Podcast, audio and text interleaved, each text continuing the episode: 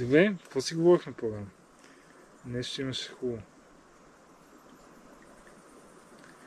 Добре, кажи а, за тия нудистите ми стана интересно. Какво да ти кажете? Ами не, що... Как да кажа? Защо толкова емоционално ги приемаш? А, Не, не, нямам нищо против тях. Има смисъл, той иска да го бият, защото ходил по пишка в... Еми не е редно да влиза в магазина. Точно това искам да питам. Стоки. Аз не казвам да ги е си ходи в гората гол. Да, аз не казвам дали е редно или не. Просто интересна тема. Редно ли? Да. е? Не, Е, според мен не. Редно ли е? Добре, това е интересна тема. Аз много често съм си мислил сам такива размишления. Много често хората казват обличи се, има деца. Какво им прави на децата един гол човек? Защото те реално, децата тичат горе, нали, по плажа никой нищо не казва. Окей, защото са деца. Обаче детето да види гол човек, аз не мисля, че детето дори ще го забележи. Примерно Мия беше в сауна по цици и някаква жена дойде от рецепцията да й направи забележка. Моля ви се, тук деца има. Е, децата, примерно, бозат тия цици, това е нещо много, символ на нещо хубаво, на нещо, което им дава живот, нещо, което им дава... Просто се чуда сам за себе си, какво лошо има в голия човек и защо е станало едно такова табу. И се сещам, че четох една книга а, на български е Разговори с Господ. Или нещо този сорт. Conversations with на Нил Доналд Уолш. И той там, нали, човек си говори с Господ и той му задаваше такива въпроси. Нали, за голотата, за секса, за това. И той каза, вие тия, тия неща, вие сте си ги измислили. Аз съм ви дал всичко и вие сте си измислили тия някакви такива морални неща, работи. Няма, при мен няма такива неща. Няма добро и зло. Няма, няма тия неща. И обясняваш как едно момиче е готово да е майка на 12. Биологично тялото на човек е готово да бъде майка на 12. Това, че вие чакате до 18 е някакво ваше си измислица. Аз никога не съм казал такова нещо. И също за голотата. Казва, че в бъдещето всички ще ходят горе. Защото няма да има този срам. Няма да има тази ниска вибрация на срам. Няма да има тия притеснения и тия сексуални желания, които възбуждат сега. Сега, защото все сме облечени и хората... Сеща се. Хората някакси... Ще А. обвинат в педофилия. Е, да, това е ясно. А, да, веднага. Ама не, друго искам да кажа. За голотата да се върнем. Тоест, ние сме се облечени и това създава някакъв вид съзнание. И ние като видим някой гол, това ни ефектира много. Ако всички са голи по цял ден, всеки ден, няма да ни ефектира това. Това искам да кажа. Ти какво мислиш? Ми не знам. Честно. Ама интересен поглед на нещата, нали? Да, Защото бе. реално, Окей. реално, ако си... Не ти ли се е случвало? Примерно си на плажа и да кажем си на някакво такова място, където има много хубави жени. Мгм. И, и при в началото ти е вау, вау, вау, вау. Обаче, примерно, минава ден, минава два, ако особено работиш на морето и си там, то просто привикваш. Вече не са ти... Виждаш цици, виждаш газове и не те ефектират. Случва ли се? Да, бе, случило ми се. Просто според мен това е прекалено лично и не мисля, че трябва да се споделя с всички. Голотата. Тоест е нещо свещено. Еми да. Да. И този аспект също го има. Реално, примерно, са ми отблъскащи жени, които са много разсъблечени, много секси, облечени. В смисъл, те не, че са красивата жена си е родена красива, тя и да си сложи една дълга бяла рока, където нищо не се вижда, пак ще е красива. Така е. А даже ще е за мен по-красиво. Но това си е някакъв мой вкус, който съм придобил с времето. И това, което забелязвам, е, че такива, които са много секси облечени и много голи, ме отблъсква това, защото все едно по този начин ми изглеждат ефтини по този начин ми изглеждат а, твърде, не знам как, не навити, ами все едно се, са, се, са се пуснали на маркета и се адвертайзват. Да. Сега, не трябва и да сме прекалено консервативни.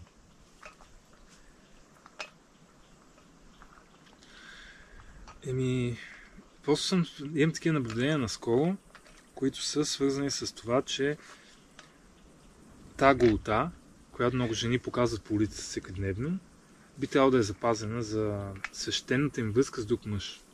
Така е. Разбираш? И не трябва да сме толкова крайни. Според мен, винаги трябва да гоним средата. Нито в единия, нито в другия край. Нито прекалено облечени, нито голи. Златната среда. Да, то във всичко е така. И добре, кое е златната среда? В случая. Ами, аз мога да изкажа моето мнение, ама ти няма да си съгласен за това или, или друг. Е, не, не, не, ама тук изказване не е. Няма лошо.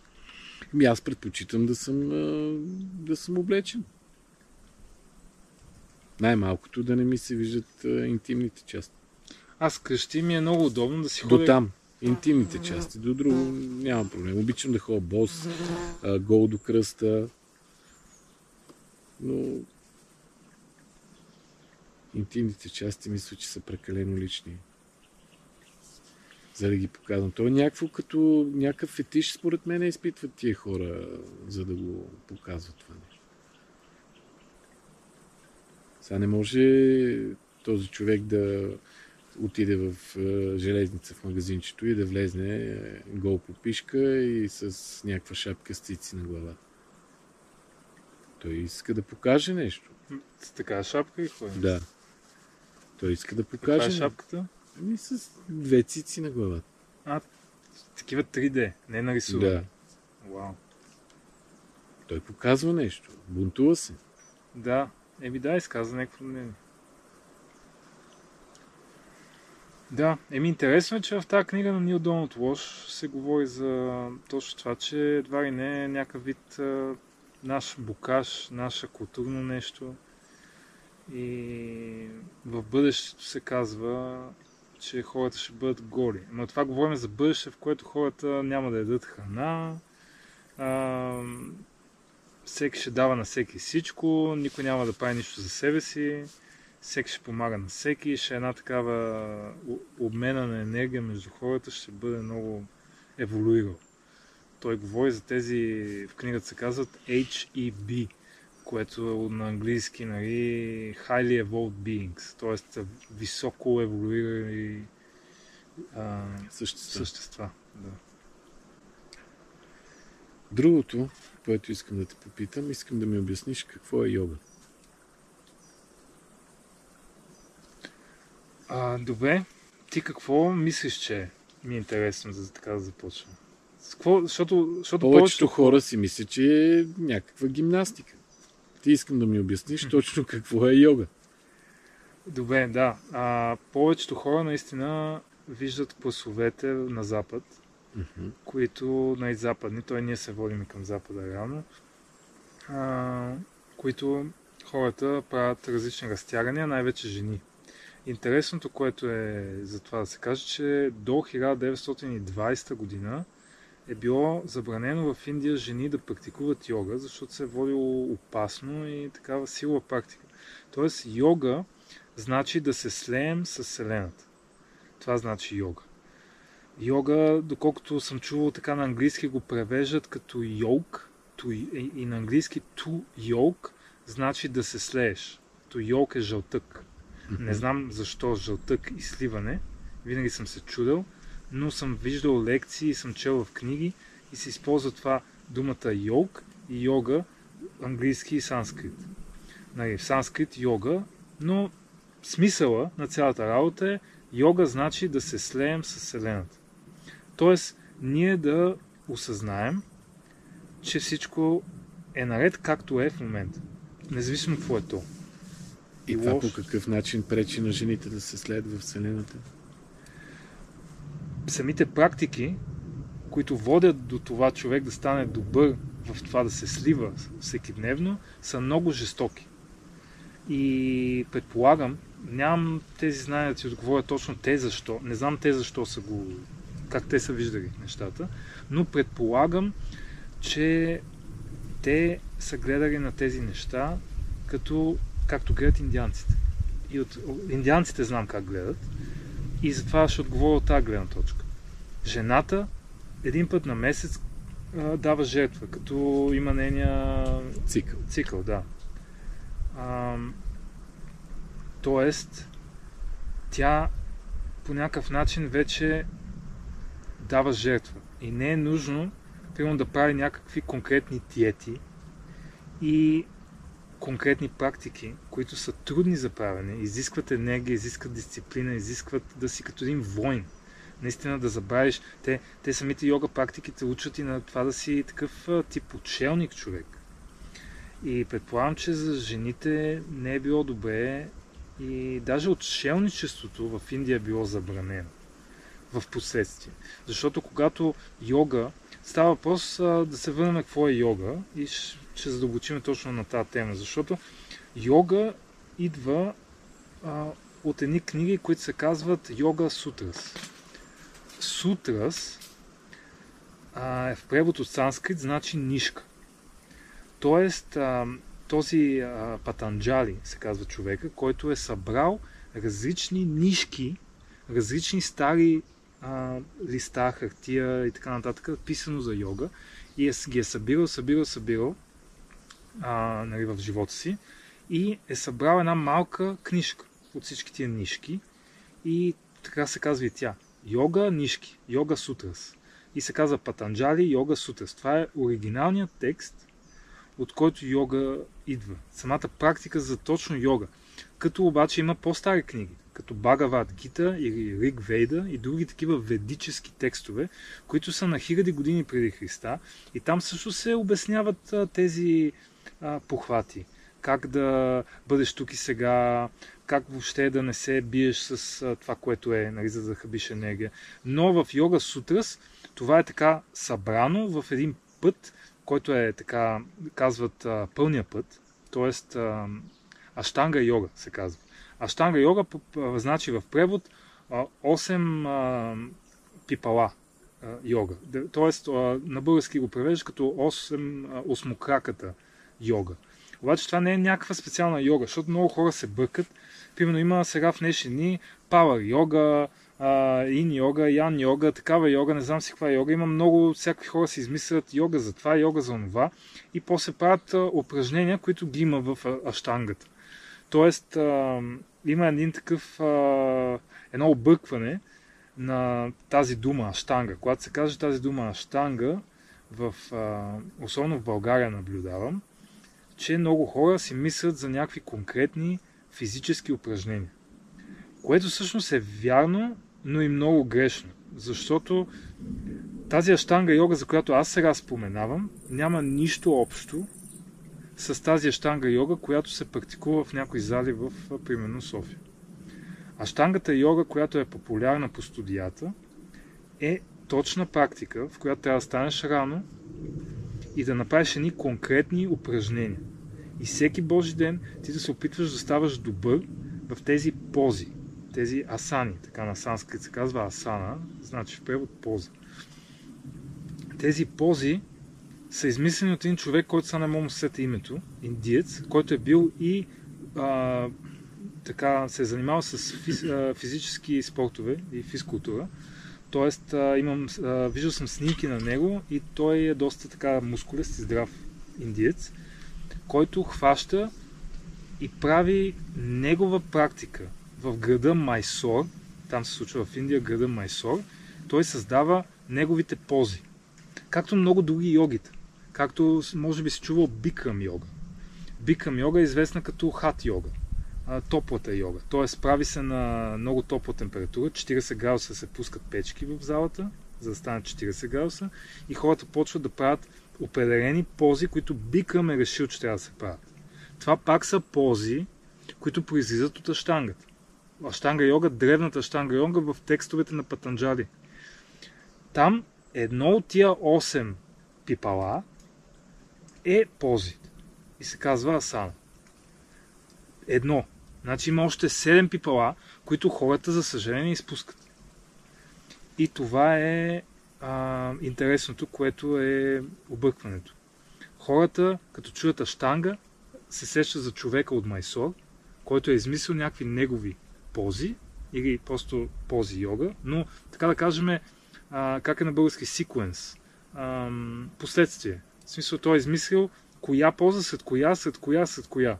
Както и аз съм си измислил, защото съм си практикувал йога и съм си избрал от всички пози, които съществуват на света, аз съм решил кои аз искам да правя и с годините съм си слагал някоя, махал друга и така съм си създал мой си секвенс. Един ден този секвенс може да се казва нали, Мартин йога, примерно, или нещо този сорт. Обаче, това, което е направил този човек, който не му помня името от Майсор, той е направил негова си йога и е кръстил аштанга. Не знам защо. Може би защото е бил такъв а, последовател на оригиналната йога. И цялата, цялото нещо за йога е тия 8 стъпала те учат как да се слееш с Вселената. В Аштанга йога има 8 пипала. Тези 8 пипала са пълния път. Защо пълния път? Защото хората от древно време в тези стари текстове, те не са на Патанджали. Патанджали ги е събрал в едно. Тези стари текстове са пълния път, защото е помислено за абсолютно всичко. Тоест, първите две пипала, така да ги наречем, са яма и не яма. На английски ги превеждат много хубаво, казват им the do's and don'ts. Тоест, какво да правим и какво да не правим в нашия живот. И се говори за връзката с себе си, каква е, как се държим със себе си. А, съдим ли се? А, натоварваме ли се с някакви тежки мисли? Тези аспекти се разглеждат в а, тази книга, Патанджали Йога Сутрас. А, другото, вече, какъв е вече нашата връзка и нашия така обмен с други хора? Тях съдим ли? Тях как ги гледаме? И така нататък. Примерно, мога да дам интересни примери от тази книга. Са, казва се, ако имаш повече от едно яке, ти си крадец. Така се гледа в тези стари текстове на йога. Тоест, ти си взел повече, отколкото ти трябва. Едно яке ти е достатъчно. И така, така виждат тези нали, практикуващите йога. Те се казват а, садак. В смисъл човек, който върви по духовния си път. А духовния път се казва садна. Той е садак, който върви по неговата садана, казват някои садна, не, не знам точно как се произнася на хинду, но това е така хора, които са се отдали на този път, те се отдават на духовното. Е, както и при католиците. Там си има ордени. Франциски, францискански орден, как Свети Франциск е ходил наметнат с един чувал и едно въже вързано. Точно и бос е ходил без обувки, без нищо. Да, и виждаме го това при монаси, виждаме го това при всякакви хора, а, които са се удари на духовното. Нужно им е една дреха. Аз също това много ми помогна и ме кефеше. Просто ме кефеше много в затвора, че имах а, две униформи. Нали, като переш едната, носиш другата. В такъв смисъл имаш две от всичко и нямаш друго. И това беше така много готино. Сега ще ти кажа нещо. Аз така наскоро си мислех, защото нали, с сина ми живеем заедно двамата. И примерно ядеме и остават чини и слагам ги в, в мивката и те се натрупват. Примерно някой път ме мързи да ги измия. И това, това си казвам, че ако си оставя само две чини, две вилици и две лъжици, няма да се натрупват. Просто като, ще като да, да, ще трябва да измие. Еми, това е, това е цялата идея за минимализма. Да. Аз имах приятел от Нью Йорк, който даже сега е в България, ми звъня наскоро. А, той така е, следва някаква такава минималистична философия. Човека е милионер, но има 40 неща, като в това се брои всичко. Това се брои и колата ти. Неща, просто неща, които ти притежаваш. Да. Теренс Макена, който е един от любимите ми философи, също говори за това как всяко едно нещо, което ти притежаваш, е някакъв вид екстеншън на теб. Тоест някакъв вид а, а, разгръщане, как да го кажа, като обогатяване. Ти в момента, в който имаш чанта, Като приставка да, някаква. ти, ти реално чантата ти е приставка, Да. в която ти вече, ти с тази чанта вече можеш да носиш неща. Като в тази чанта имаш и чаша, ти да наливаш неща. И, и всяко едно нещо, компютъра става една много интересна приставка. В момента всички хора, а, както в книгата на Дан Браун се говори, вече сме киборзи. Защото нали, има един страх, че ще ни сложат чипове, че ще станем част машина, част човек, по-богатите ще могат да си направят механични органи и те да не умират. И по този начин ще натрупат още по-големи богатства и тези семейства дори не, ще спрат да измират. Не само да поддържат нещата си в семейните линия, ами ще могат и да, да бъдат живи с органи, които са метални и машини и ще станем едни киборзи в бъдещето. Но ние вече сме, защото всеки един от нас носи един телефон. Да, не е вкарана жицата в плътта ти, обаче сега всеки, всеки, може да се, всеки може да се замисли колко време е в ръката ти и винаги е с нас. И да, ето ти, примерно, имаш часовник, който е винаги на теб. И те кефи, и ти е удобно, и тия чипове ще са нещо много удобно. Аз Ами това той реално е чип. Той ми измерва кръвното, измерва ми а, Еми да, нивото на параноята, стрес, а, шума параноята, около да, мен. хората имат параноя, че ще нещо ще сложат вътре в тях. Като То чипове. вече е. Но, но точно това не осъзнават хората и това искам да кажа, хора, събудете се, не ви трябва чипове в главите, вие чиповете си ги носите в момента и даже ще се кефите, че няма да трябва да ги носите и ще са ви в главите в бъдещето. Вашите, ако не вие и ще се бунтувате вие, а вашите деца а, със сигурност а, ще се кефат да не носят този тежък телефон, ами да могат да направят да си снима с очите, с зеницата да контролира менюто и така нататък. Та, това са такива... То го има вече с тези смарт очила, които се слагат. Ами да, са Да. направиха някакви нови, аз не съм Да. запознат, видях, че струват много пари, хората се То подиграваха, всичко че, е сместенето на очите. че мога да хапнеш малко гъби и видя ли това меме? Даже. Пикасо ми го пратил на ден. Еми, не знам какво беше. Примерно Apple очилата 4000 долара. Не, не знам каква е цената. Да, да кажем Пример. 4000 долара. Да. И да, си, да видиш друга реалност. И примерно гъби 100 долара и да видиш. нали, и Е, наистина. това е, че всички искат да избягат от а, истинската реалност. Аз не го разбирам това. Не е ли по-добре да, да сме си тук и да сме в съзнание и да усещаме всичко около нас? Защо трябва да бягаме в някаква друга реалност? Затова из, а, хората прибягват и към наркотиците, и към алкохола. Аз съм изключително съгласен с теб. Отдавна Предпочитам да съм в съзнание и да, да усещам всичко, какво се случва. Аз съм много голям късметлия с това, че а нямах телефон и интернет 3 години. Цели 3 години и то сега. Нали, не да кажем, защото аз телефон ми имах и компютър, когато станах а, тинейджър. Смисъл, по Да. мое време беше трябва да си някакъв богатаж да имаш компютър. А мисля, че девети клас баща ми ми купи компютър. И имах телефон, но тогава телефоните не правяха това, което сега, може би, хората, които сега израстват, някакси знаят това, но не го наистина знаят. Те не знам дали могат да си представят, че телефоните преди бяха телефони и нищо друго. Точно така. Те, те са израснали с тази технология в момента и а, Те ги виждат аз- на снимки, но... аз по, по сина ми, а, той 2007 година е роден, точно когато вече навлизат смартфоните и той толкова вече е свикнал с това устройство, че аз ако му го отнема, мен много ме ядосва, че постоянно го използва, че аз ако му го отнема, той, той, той ще изпадне в а, някакво депресивно състояние. Ами смисъл, те изпадат, то е сериозно. Да. Това говориме. Ето това е много добро доказателство към това, което тук що аз казах. Тези неща може да не са в нашето тяло. И жицата не е в вените ми или там в нервната ми система или в каквото трябва да е. Но аз я нося с мене и съм емоционално обвързан с телефона. И правят телефоните ни малко по малко да са все още по а, свързани с нашите животи.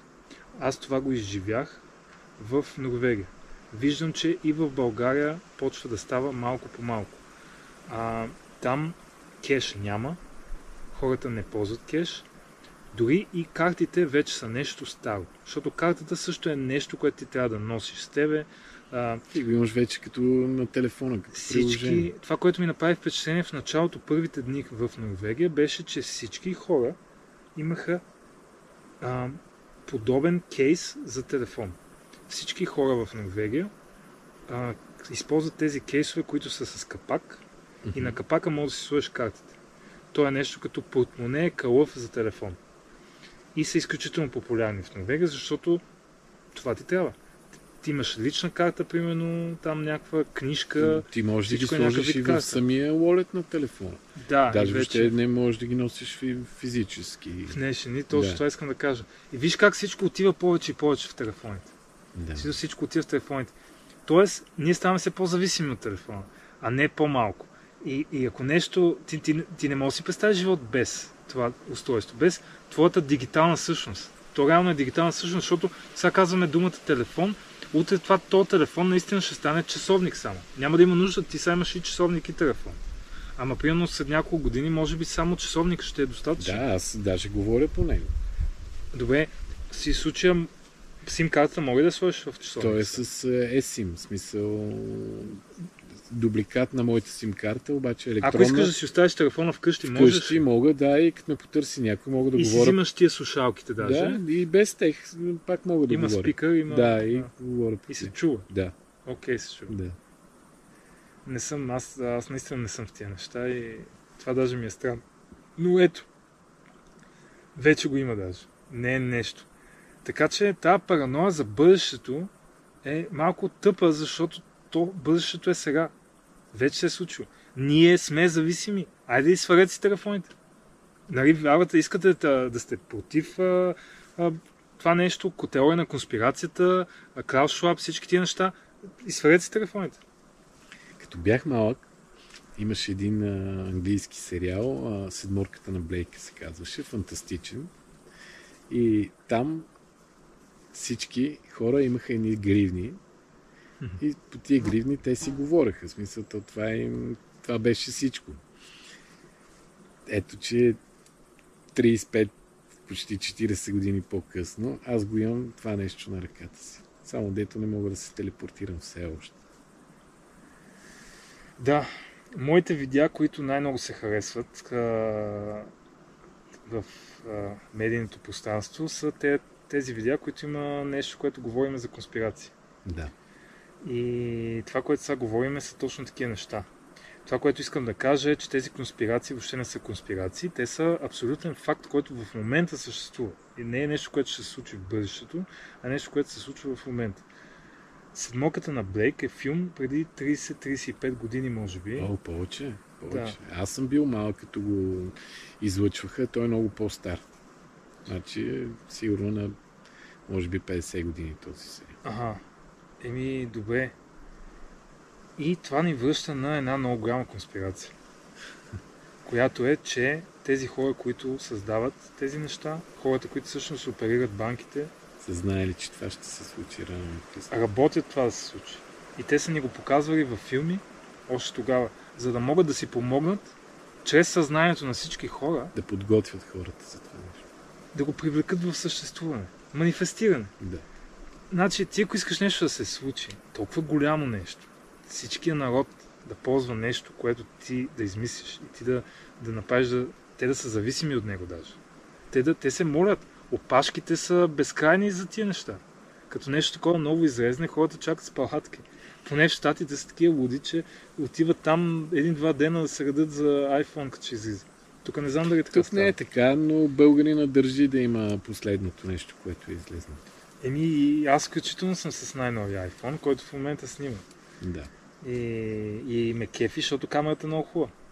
Ето, мен ме хващат за това, че аз искам да снимам хубаво, кеф се да снимам, кеф се да мога да се пробвам да покажа красотата на нещо през моите очи и използвам различни камери, дронове, работи, виждаш, имам доста техника и я използвам, за да мога да показвам красивото в живота и да говоря против тия неща.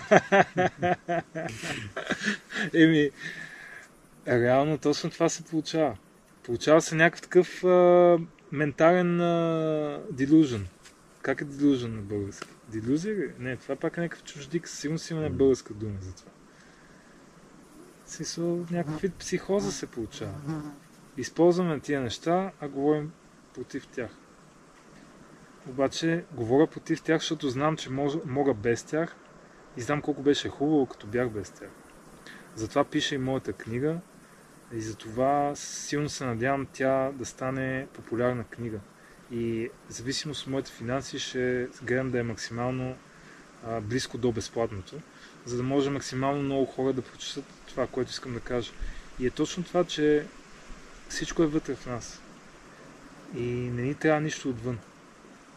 Обаче, когато живеем в свят, който е обсипан с всякакви опции и всякакви неща, и всякакъв вид консум... консуматорски предмети, и всякакъв вид неща за консумиране. Дали ще е почивка, някъде да отидем, дали ще е нещо друго, а, става доста, доста трудно човек да не е в тия неща.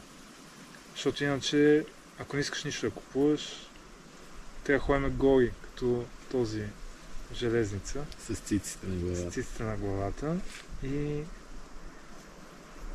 и по този начин ние няма да консумираме нещо, обаче пак трябва да ядеш, пак трябва нещо да правиш, хората ходят до магазина. Не, този е човек много просто иска тема. да привлече някакво внимание. според Еми успява, успява, работи това.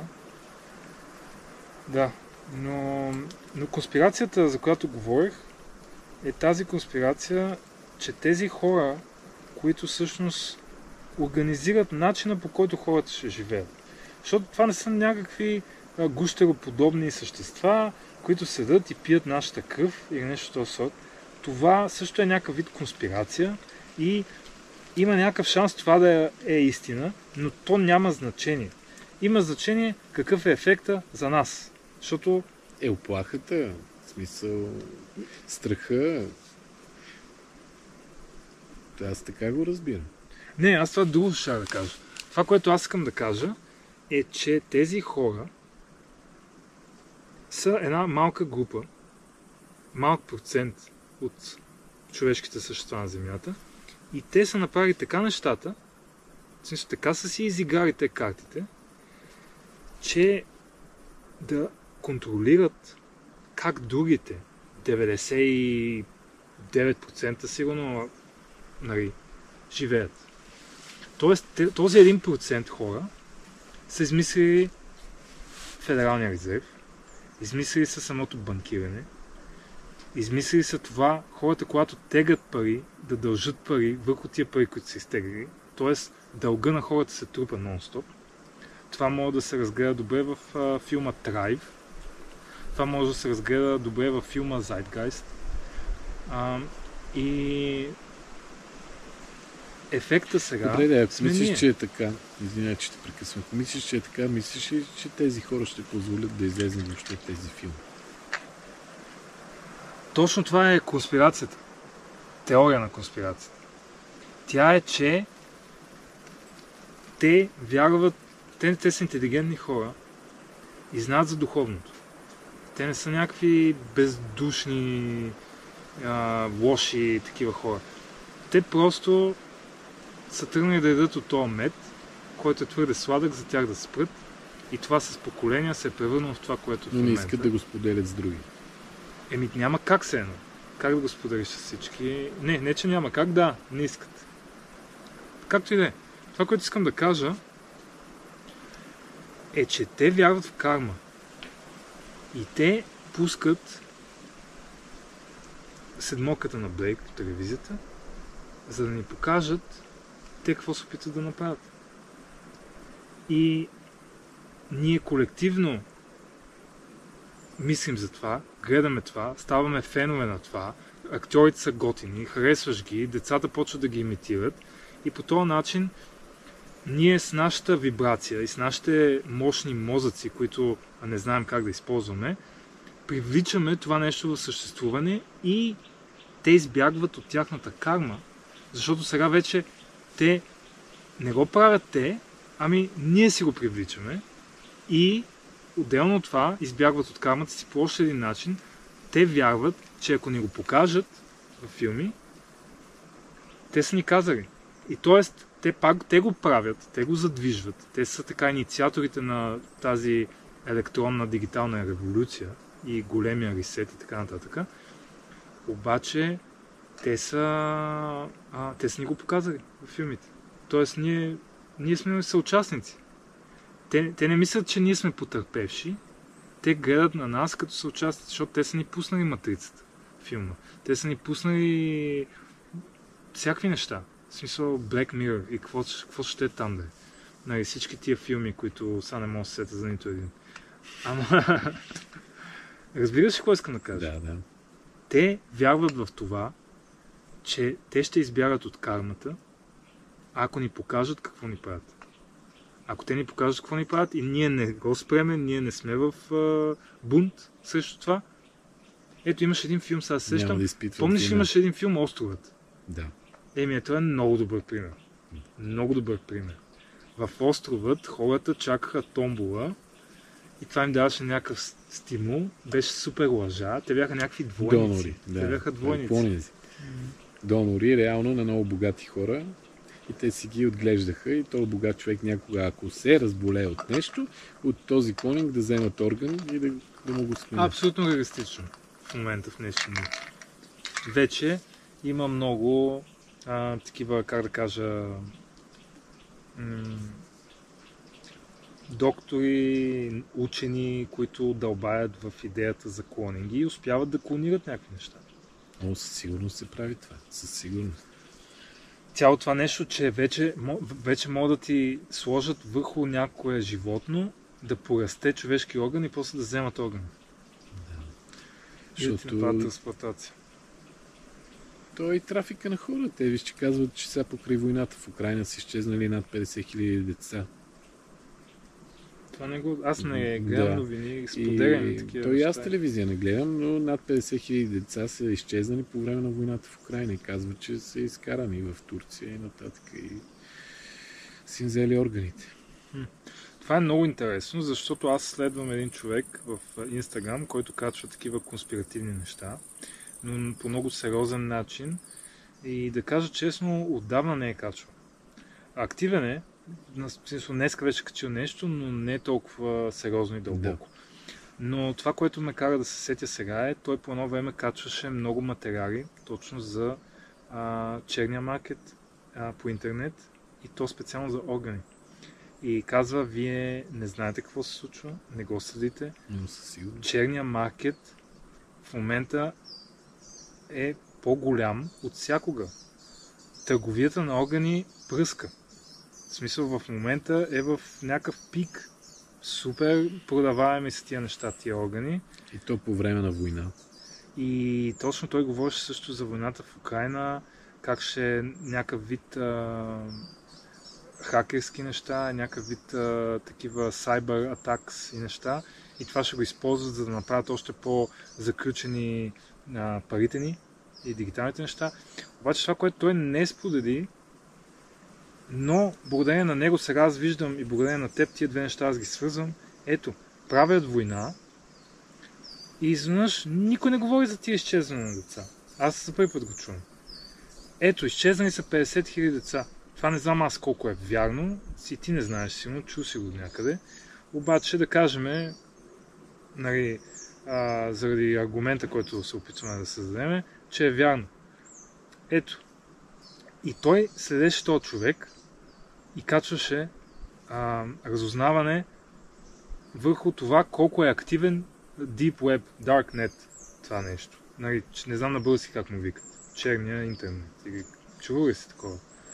Това са сайтове, Да, които да, са скрити и трябва да се влезем Мгм. по специален начин и, и там с а, криптовалути или с някакви такива неща хората могат да купуват наркотици, могат да купуват Оръжие. органи. Ами оръжията чух, че са спрели. Някакси колективно хората, които създават този маркет, са решили да няма оръжие. Така чух. Органи може, оръжие не. Така чух. Може да не съм прав. Аз а, нямам сериозно наблюдение И? на това нещо. Това, което казвам е, че той качваше информация, че в момента има адски много трафик в черния По маркет. време на войната. Да. И той смяташе, че е свързано с някакви хакерски неща, които ще се случват. Обаче, после качи други теми, че органите се супер пръскат. Но не свърза двете неща той. Аз сега ги свързвам. Разбираш? Той беше качил отделно, че се засилва трафика в тия мрежи и беше качил, че се засилва трафика на органи. Супер много. Но той не беше скачил това, че са изчезнали много деца. Може би не го е знаел. По-вероятно. Но ето, ето виждаме нещо, това е много истинско и много реално. Засилване на трафик в черните мрежи по време на войната в Украина. Всички медии говорят за някакви пълни глупости. Говори се за някакви демокрации. Хора, демокрация няма в нито една държава на света. За демокрацията, която са създали гърците и се говори. Това, което живеем, няма нищо общо с демокрация. А, продава се като такова. И освен, че войната прави пари, а, ето, че войната прави много пари, които дори не знаем за тях. Скрити. Тоест, изчезват деца за органи и тези органи се продават за някакви хиляди долари. Смисъл, примерно един бъбрек е 35 хиляди долара. Някакви такива цени са. Смисъл, той наистина беше, този човек беше качил, затова го казвам, беше качил цени, беше качил пълното такова менюто. Беше качил менюто с цени. Какво, на колко върват тия неща. И ето сега виждаме откъде са дошли. Откъде е дошъл трафика виждаме и откъде са дошли органите виждаме. И това е доста тъжно. Да. Плашещо. Аз в принцип не си Страшно. мисля често за такива неща и сега ми е малко... Нищо, че сме с камери, с микрофони и говориме, ми е, малко ми е шок. сега нали излезна един филм uh, Sound, Sound of, of Freedom. И Не го да. Даже всячески се опитват а, Холивуд и много изобщо тези институции да, да го забранят и да го спрат този филм. Той се, заним... Той се разправя точно за трафик на деца. През Мексико, в Штатите, Латинска Америка. И има коментари на много известни хора, като Мел Гибсън и други, които направо плачат след като са гледали Гибсън филма. ли е правил филма, защото аз видях, че Мел Гибсън прави филм. Ами, не съм сигурен, може и той да е като продуцент на филм. Защото видях някъде, че Мел Гибсън прави филм, който ще изобличава педофилията и Е, всички това тия е неща. Sound of Freedom. Да, Ага. бил нещо много, много, много сериозно и силен. Не, И сега се опитват всячески да го забранят този филм да се, да се излъчва. Даже в, ки, в киносалони в Штатите, докато се излъчва филма, влизат и светват лампите служители на киното и спират филма и казват на хората да си тръгнат. Е как остават да дойде лентата, да пуснат филма, да им вземат парите, пък Еми после явно за получили обаждане, че трябва да се прекрати. по-добре да не го просто излучват никога и това е. В смисъл, много са някакси закъсняли. Много неорганизирани ми звучат. Аз по принцип са доста организирани. Не, това наистина, това е много интересно. А, аз за това и говорих, а, ти видя това видео, което а, качихме ония ден за бродкастинг и тази Мгм. дума. А, аз така тогава просто ми дойде, въобще не беше темата това и, и казах няколко думи, но нещата са много по-дълбоки. Нещата са много по-сериозни. Защото а, Уолт Дисни е син на... Сега забравих му името. Както и да е. Бащата на Уолт Дисни всъщност е бил приятел с някакви нацисти. И то такива нацисти, които са дошли в Америка след като е паднал нацизма там в Европа. И това е така известна теория. То не е теория, то си има документи и факти, че нацистите са се преместили в Америка, даже Америка са ги взели едва ли не и така нататък. Но това, което се случва интересното е, че се създават Дисни и се създава Холивуд и ЦРУ работи още от началото с Дисни с идеята, че това е едно много мощно оръжие. И това, което искам да кажа на хората и е интересно, е, знаете ли, че оръжието, което са използвали нацистите във Втората световна война, се казва радиото. Тогава а, е изобретено радиото и нацистите виждат изключителен потенциал в това нещо. И те използват радиото да почва да бълва всекидневно пропаганда И виждаме ние как хората маршируват в името на Хитлер. След това пада Хитлер, преместват се в Штатите и се измисля Телевизията става те- масова. телевизия. Както аз казах, бродкастинг. Масово излъчване. Масово облъчване. Масово а, клетва. Наричане. Няма значение коя дума ще сложим. Бродкастинг. Ние създаваме нещо на голямо ниво, облъчваме тия хора с тази конкретна информация. Това създаване на телевизия, т.е. телевижън, ако го разделиме думата, tell a vision. Тоест, те ни казват какво да е нашето виждане, нашата визия, нашето видение, нашето въобще гледане на нещата. Tell, television. То си е в името. Това е замислено много професионално от изключително интелигентни хора, от най-добрите психолози, от най-добрите учени, които са се събрали в щатите и Република Калифорния е мястото, на което те са установили по някаква причина, не знам защо там, но а, това, е, това, това е нещо, което искам да споделя. Това е едно нещо, това е едно оръжие. Замислете се, децата ви го гледат, вие сте го гледали, вие го гледате, всички гледаме някакви екрани. В началото бяха телевизори, сега се промениха в а, телефони, в компютри, интернет и така. Стриминг платформи. Да, точно. И сега ние можем така с компютрите да избираме а, доста по-добре. Нали, аз, примерно, с, с моето съзнание мога да избера да гледам как да изрезна а, извън системата.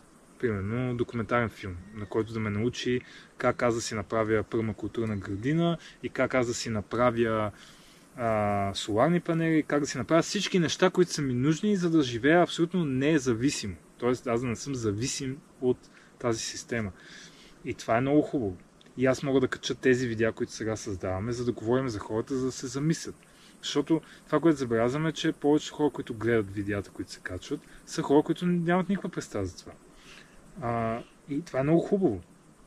Това е много хубаво, защото тия хора сега се замислят за това нещо.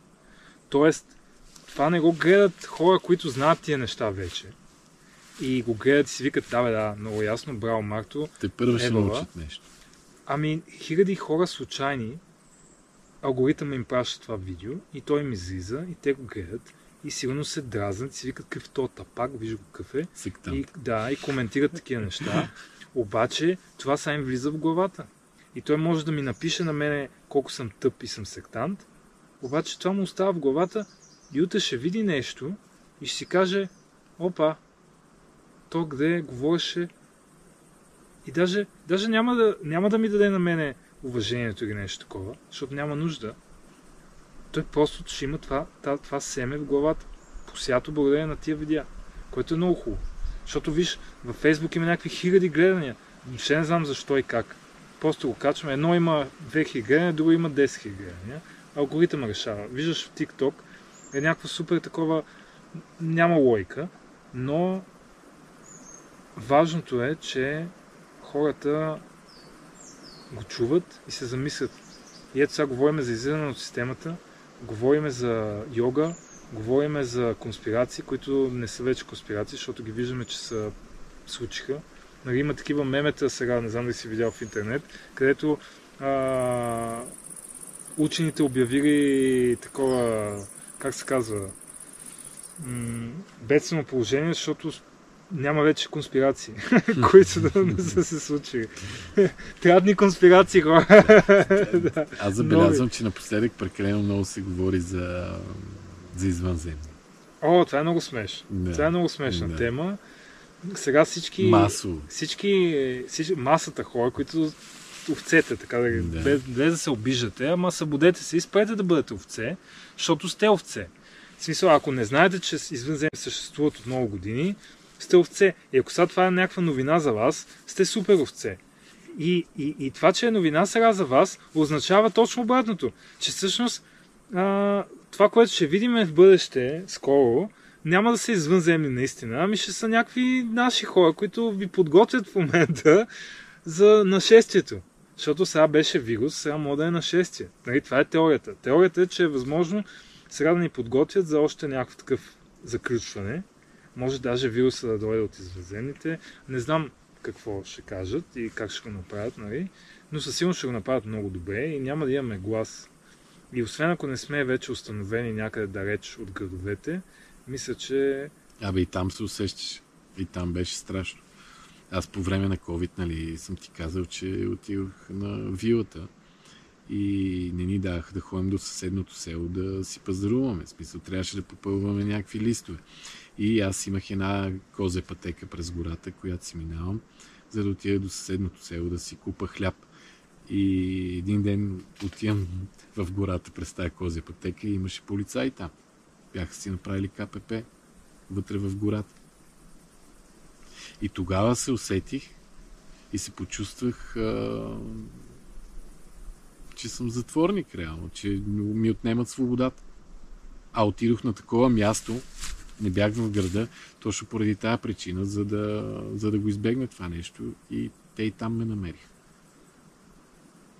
И чувството беше много, много, Да. много тежко. Звучи като Страшно. филм, който... Нали, тези, как се казва, след апокалипсис. и Точно такива. така.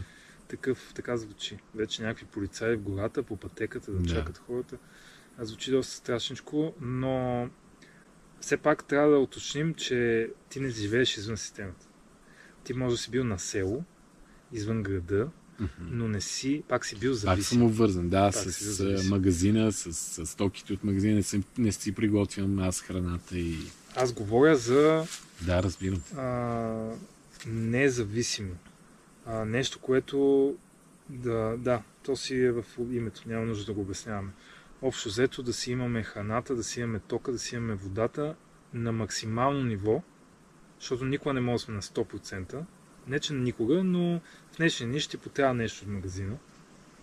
Може да е нокторезачка, може да е да отидеш до заболекар или нещо от сорт, но се надявам в България в близко бъдеще да успеем да създадем едни такива общности, в които да имаме а, интелигентни хора, знаещи хора. Хора, които да могат да леят метал, които да знаят как да съберат рудата от камъка. Хора, които да, ако се направи един ам, кабинет стоматологичен, да има човек, който да работи в него.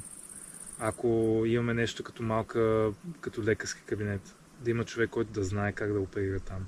Лечители, билкари, а, всякакви видове такива знания в бъдещето за хората, които искат да живеят извън системата, ще бъдат в голям плюс. Е, те нали се опитаха точно с това село? Кое? Ими, там дето е исторически парк. Забравихме името. Аз не знам там какво правят те.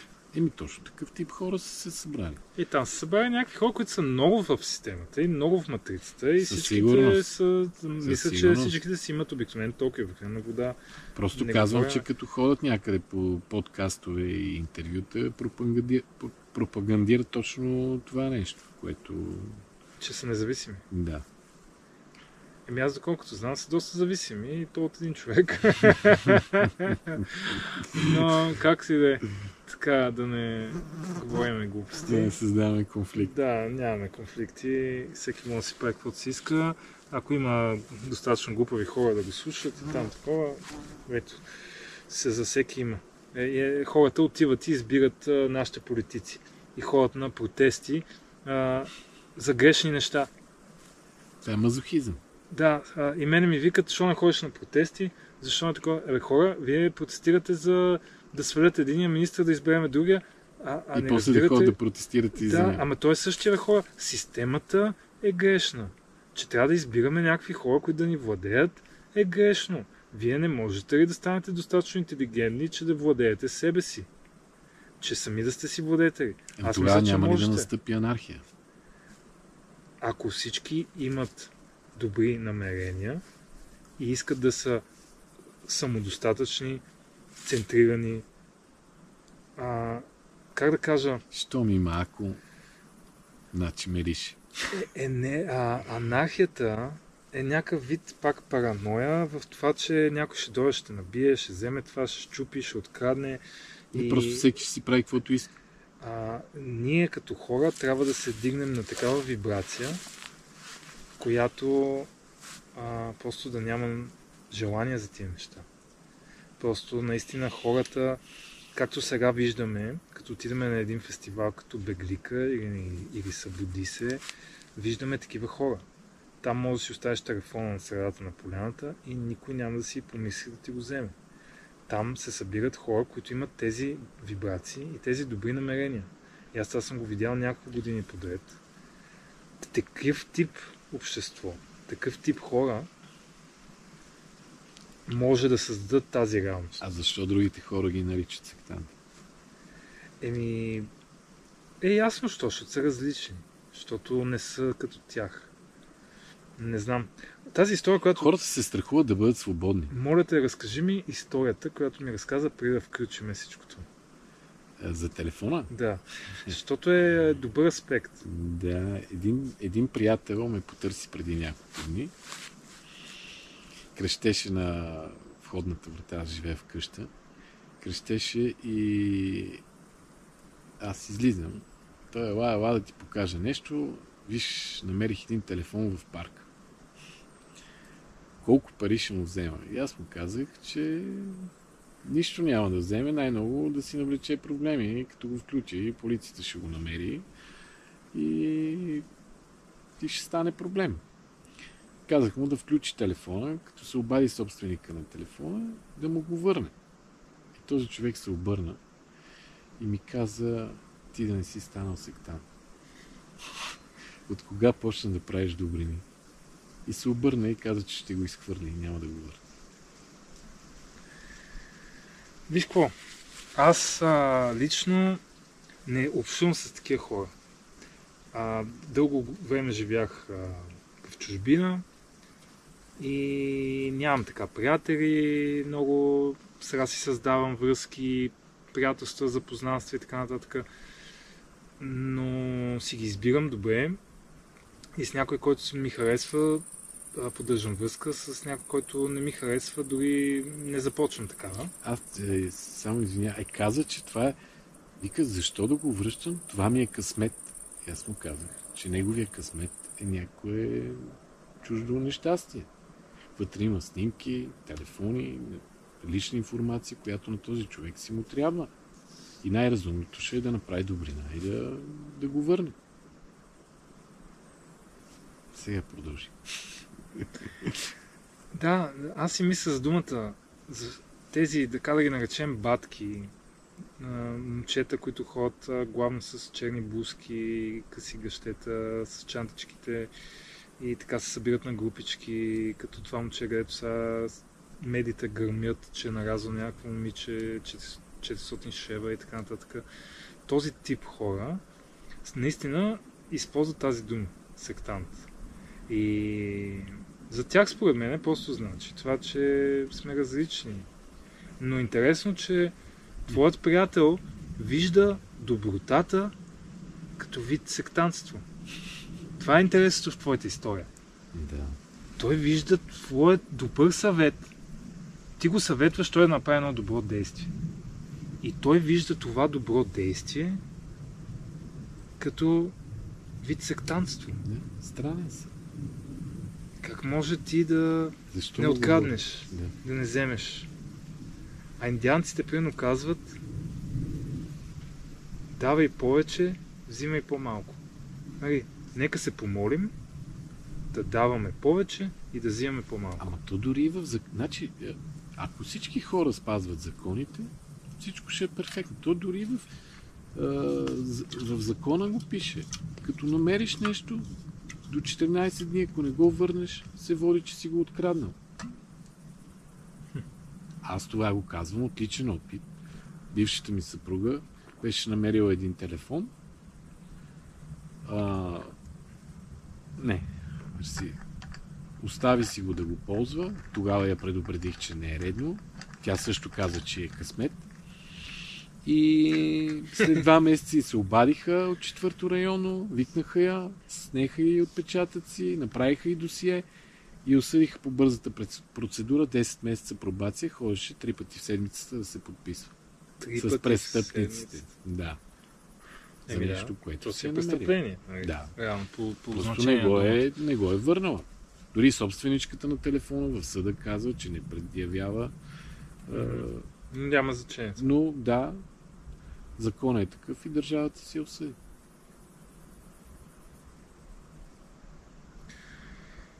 Еми, това е... Но ние не трябва да го правиме, защото трябва да ни е страх от закона. Ние трябва да го правиме, защото сме хора и трябва да сме добри. Ами ето, примерно, да се върнем в началото на нашия разговор и така да приключиме. Ти ме попита какво значи йога и какво е йога.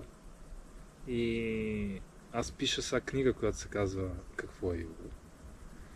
И точно това се обяснява в тези писания стари.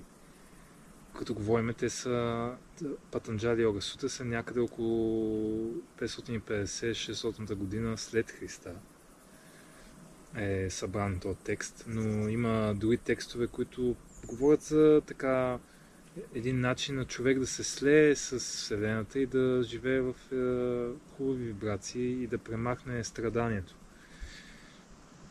И там в тези 8 пипала на Штанга йога се обяснява точно всички тези правила, как да живееме. Даже се споменава, примерно, да не взимаш подаръци. В йога и в, в тези писания се казва, че това да вземеш подарък е...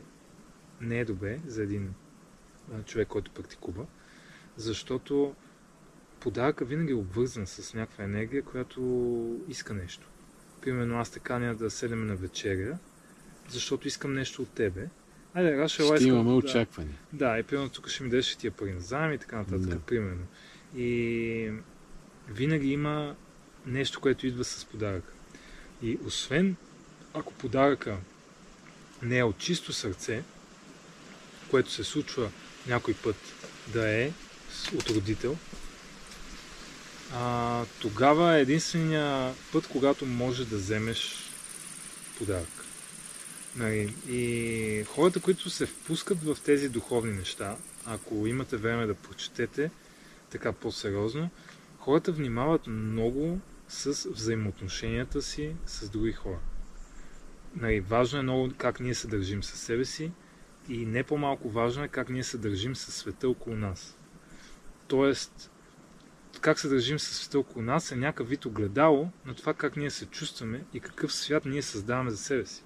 Ако ходиш и трошиш някакви знаци по улицата и ги рисуваш с спреове, ти изразяваш някакъв вид страшно недоволство. Тоест, твоя живот в момента е едно недоволство. Йога те учи как това да се превърне в удоволствие. Как ти да живееш в удоволствие. Във всичко, което е. Ти да си съгласен с това, което е. Когато нещо се щупи, ти да видиш това като някакъв вид урок от Вселената. А ето сега Вселената се опитва да ни покаже какво е да съм без телефон. И какво е да съм без кола. И какво е да съм без храна. Или нещо от този сорт. И примерно сега, ако се щупи нещо в къщи и храната ни отиде, примерно развалил се е хладилника, всичко се е развалило вътре, ние не сме знали, всичко е затворено и сега ще гладуваме. И ние, Вселената ни дава една възможност сега да изгладуваме нещо в нас. Защото също е много важно, че гладуването е духовна практика. Ти също спазваш някакъв режим, знаеш сега отслабна, аз също съм от тези хора, които са отслабнали много и ми се е променил живота нали, коренно. Така е. И това, което искам да кажа е, че когато гладуваме, тялото изпада в китоза. И тази китоза значи, че тялото започва да се самоизяжда. Изяжда тластини, изяжда, най-интересното е хора, изяжда ненужните неща. Изяжда Вредни. гадните и Вредни. клетки. Да. Изяждат и рака. Хора има, които са болни от рак и правят сух пост, даже без вода и се излекуват. Да, знам. Има книги писани на български язик за сухия пост. Има българи, които говорят за това в интернет. Има хора, които го правят. Индианците също спазват сух пост. Като ритуал. Прави се 4 години в подред. И после още 4 години малко по-екстремно.